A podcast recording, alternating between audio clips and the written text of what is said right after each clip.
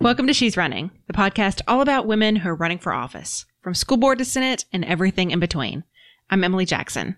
Today's guest is Kim Olson, who is running for Texas Commissioner of Agriculture. Well, I am all jacked up on Texas politics.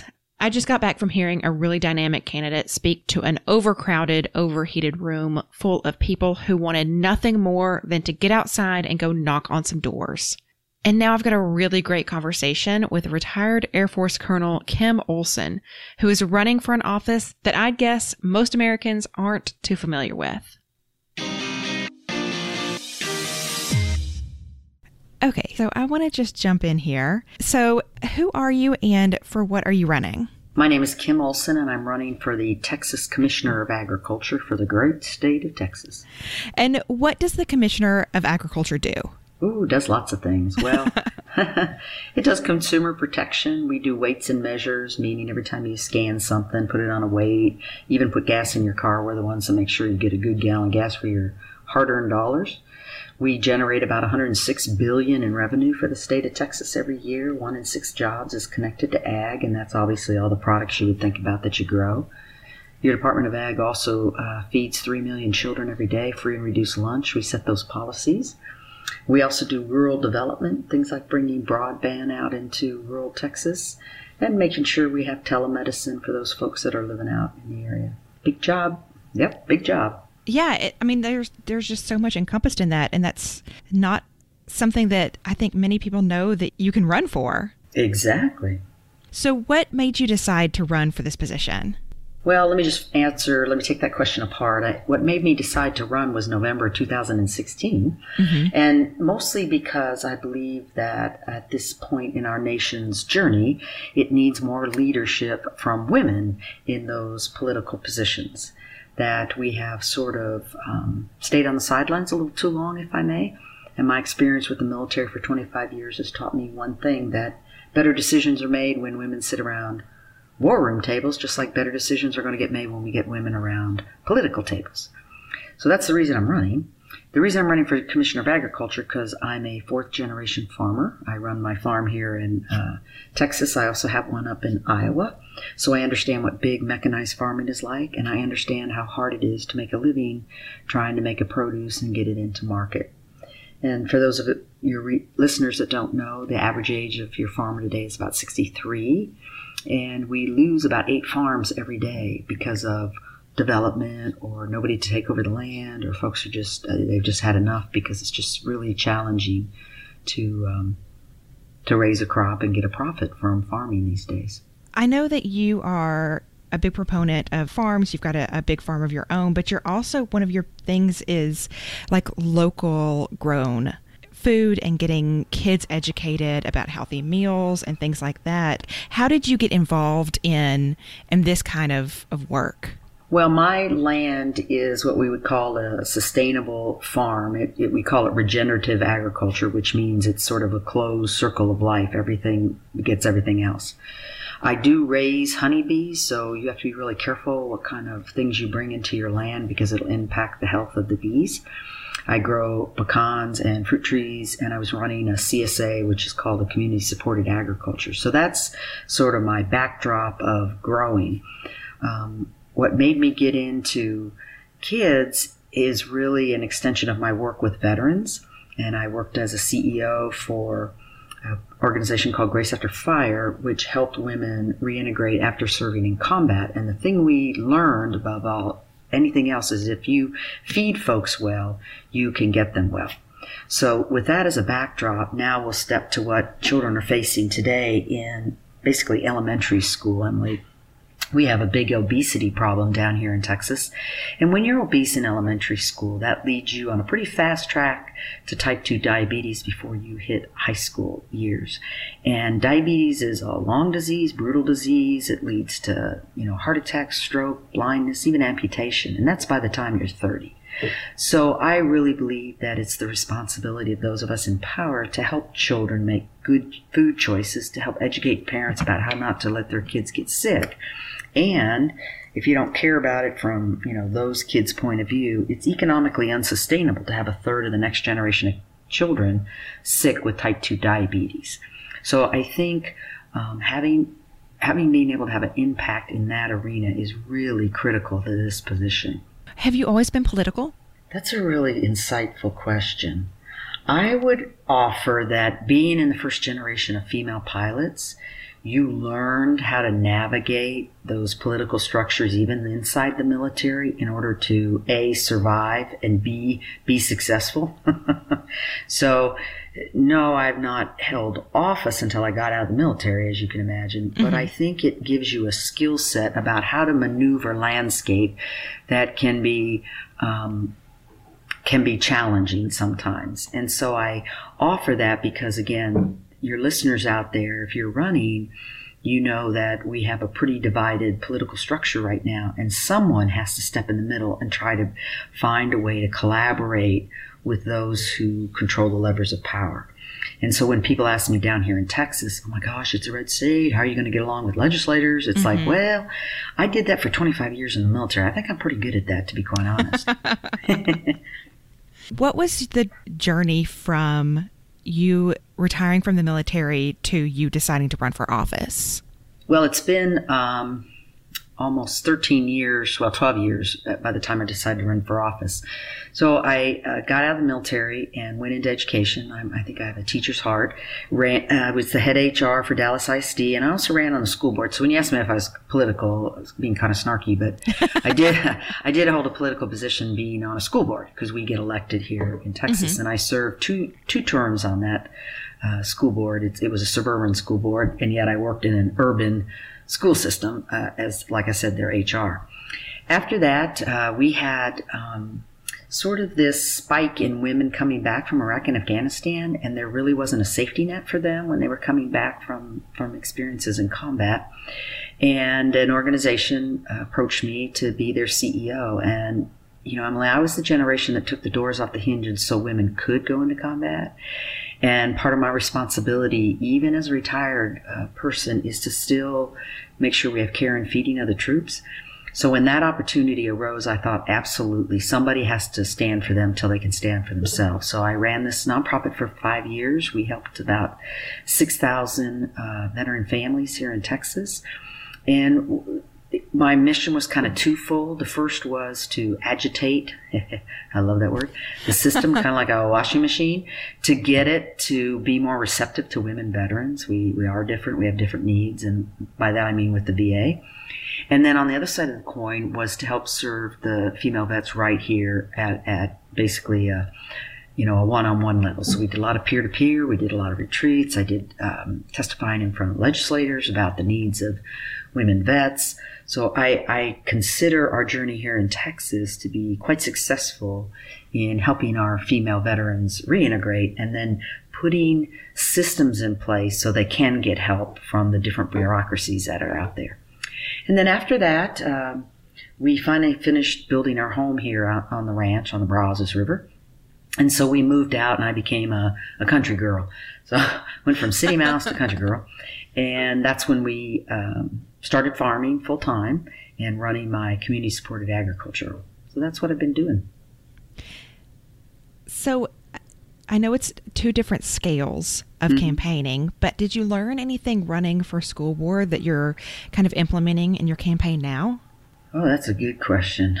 I, th- I, think the parallels are that because, yeah, school board is not quite like a statewide. Mm-hmm. What I did learn was to trust my gut instinct, and if those women who are listening to you out there, that that is part of us. And when you follow that gut instinct or that sixth sense that we women have, you you need to listen to it because it it's right. It, it, there's just we are wired that way, and we sort of get it. That's number one. Number two is that no matter how much money you raise, because again, women tend to not outraise uh, men in the political spectrum for the most part. But you know what? We, we don't need the money, we need the people. And I think that's the beauty of women is we are very good at working with all kinds of people all across this wonderful tapestry that is that is our country. So that that's number 2. And then the third thing is again back to kind of being in a military where you're in a closed personnel system and you're always training your replacement is on the school board which was consisted of all white men uh, middle-aged white men in Texas. and I was the only female. The coolest part about it was when I left, two of the the gentlemen that were on the board went out and recruited another female to take my place. Oh wow! And so yeah, so in that I know that you just running for office, you holding office, you supporting women who are running for office and men, you're a role model that makes a difference, and you cannot imagine what kind of force multiplier you are for those folks in the political arena.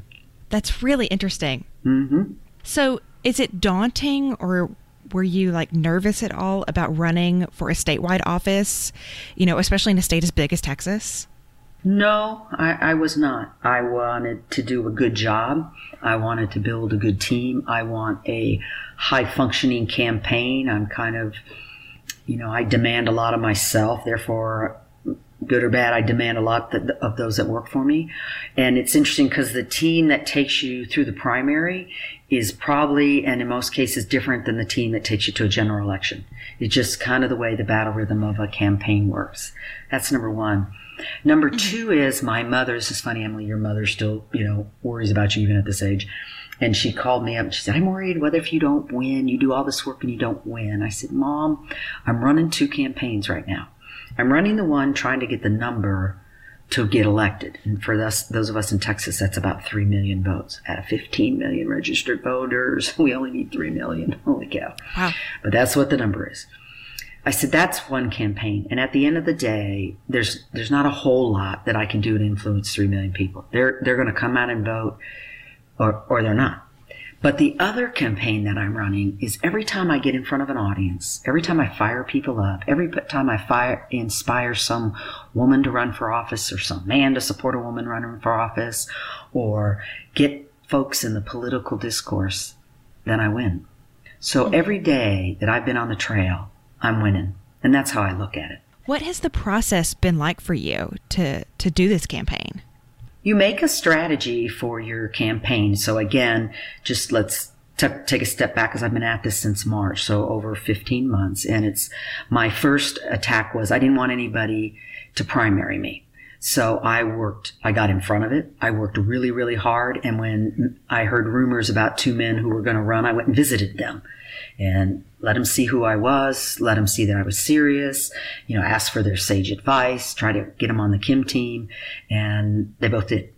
So I was fortunate that I didn't have anybody to compete against me, but I didn't know who I was going to run against. So I had to wait for the primary to clear so I could see who my opponent was going to be. So that was the second thing. And then the third thing, and, and in that time, that whole year, I had not been in the political uh, structure very much here in Texas. And so I had to win over the party leadership. So I spent a lot of time with the Democratic Party that first year and seeing farms and fields so I could get a really deep understanding of agriculture and what's happening out there. That's hence the trying to visit 100 and 254 counties in this great state. And of course, I've been to 180 so far. So that was like the first uh, cut at it. Now, we're 100 days from the election. Now you are in the get out the vote and you want everybody and anybody to get out and vote. So I've stopped going to what you would call your echo chambers, which are, you know, your friendlies that, you know, yeah, we love you, but mm-hmm. you're going to vote for me anyway. You don't need to see me again. I got you. It's those that are still sitting on the fence, that those that aren't quite sure, that those would just love to vote for the person, but you're a different party. Yeah, but you want me to vote for, you want to vote for the person and here's why. Cause I have your best interests in heart. Because in this position, everybody eats, you're all wearing clothes, therefore I have to represent all of you. So I'm spending a lot of time in mixed audiences trying to convince them that I'm the best person for the job, regardless of the party. I am the best person for the job, therefore you need to vote for me. And that's exactly where we are right now. So you're trying to win people over from very, you know, rural mm-hmm. parts mm-hmm. of Texas to, you know, very urban parts. What are some of the big issues that you're hearing people are really concerned about? There's about three issues that you hear about when, and again, depends on where you are in the state. So let's take the urban side. First, I'm going to tackle urban is where we have large co- concentrations of uh, kids who are on free and reduced lunch, a lot of Title I schools. So therefore, access and affordability for parents for food is really important. And of course, minority children tend to be the greatest at risk for the type 2 diabetes, lack of health care, lack of nutrition, lack, lack of, you know, um, we have what, we call food deserts or food insecurities here. About 1.7 million children in our great state are like that, but not just kids, senior citizens too. So that makes me pivot out to the rural areas where a senior citizen might be on a fixed income and they got to make choice, hard choices as to do I want my medicine or do I want food? And so we, we got to fix those kinds of things. So that's how you can bridge that is everybody eats. Therefore, whether you're in rural or urban, it really doesn't matter. The next thing is, you know, economic viability. Those those towns in rural Texas are are dying. They are. People aren't moving to them, and one of the reasons is because we can't get broadband out there. I mean, 80% of the schoolwork kids get, you got to get it offline. Try starting a school, start, try starting a business without access to broadband. And some of those, because Texas chose, leaders chose not to expand Medicaid, then that means uh, those rural towns don't have hospitals. We lost 16 rural hospitals in the last uh, couple years because we, we didn't want to expand Medicaid. But people still need access to medical care. But if you had broadband, you could do telemedicine. So there, there are lots of things and how, just to bridge it and finish it here is what happens in our state is that folks from rural will move into urban settings to either go to work or take their kids to school. But then, then when they retire, they tend to move out to rural and vice versa. So it's really interesting how you have a lot of folks and, and even if they don't move, I can assure you there are rural people that know folks in the city and city people that know folks in the rural. So, how can people get involved with your campaign right now? Well, there's lots of ways they can get involved with that campaign. One is to listen to your podcast, but the first is you go go up on votekimolson.org, and I'm a pretty transparent candidate. And on there, I have all the issue papers, all those things, great questions you just asked me are listed on there. And this is what Texans are telling me. And it's funny because a lot of stuff resonates across our country. So I laundry list all the issues. So if you ever want to know anything about it, it's up there already. That's number one. Number two is like all campaigns, you can always use volunteers. You can use volunteers to walk blocks, to write postcards, to um, make phone calls, to register people to vote, especially in the state, and to drive people to the polls. I have a thing, and when I tell people, look, this ain't the prom, y'all. Nobody has to ask us to go. You go to the polls and you take somebody with you. That's how we're going to do this. So that's the second thing. And of course, like all campaigns, we can use um, funds. And the funds are used to try to get out the vote. The funds are used to push your name so you have name recognition. But here's the caveat that I use to your listeners out there. Look, if you've only got 20 bucks to spend on some candidate, I want you to donate it to your local candidate. And the reason you do that is because it's your local candidate that's going to actually get out the vote for those of us on the statewide slate. He, you're, he or she is going to be the one you walk block for. You're the, that's the one you're going to put hangers on doors. That's the one you're going to go to fairs and pass out their push cards. Local candidates help us drive out the vote. And for the first time in Texas's history, and I'm talking 30 years it's been, we have almost every single position contested. All the congressional positions are being contested. And we have incredible qualified people running up and down the ballot all over this great state. So there is no reason that you should not get out and vote this year. It's so interesting what's happening in Texas because there are so many candidates that you wouldn't have even imagined a year to five years ago who are leading polls. Do you feel that excitement when you're going across a state also? Oh, absolutely. You know, we have a really exciting candidate, Beto O'Rourke, who's running mm-hmm. against Ted Cruz, and he is just, he is quite the crowd drawer, and he's a, an incredible young man who's really working hard to earn people's votes. So that, from the very top of the ticket, is very, very exciting. The other thing that's exciting about the, the slate, which is what all the statewide candidates, it's basically none of us are politicians. None of us. All of us who are running on this, this slate got up one morning and said, you know, this state needs my leadership and I'm going to take a year to 18 months of my life and I'm going to dedicate it to trying to win this and try to help Texas in these leadership positions. And I am so proud to sit on a slate like that. That's number two. And the good news kind of that I like is that Texas, and I apologize if I'm repeating myself, but Texas has more women running for office than any other state in the mm-hmm. union. And not only do we have more women running, we have more women supporting women who are running because our challenge when you haven't won at a statewide level is to have bench strength. And so we're not just in this for 2018. We're in this for 2020, 2022, because all those folks that work on campaigns now will be the next candidates next time around. And they'll be those that are the campaign managers and on and on and on. So it is so exciting to be in politics right now. And it's so exciting you know, to kind of carry the legacy of our sisters and enlightened men who a hundred years ago got us the right to vote. I mean, it was a hundred years ago yesterday that mm-hmm. that happened.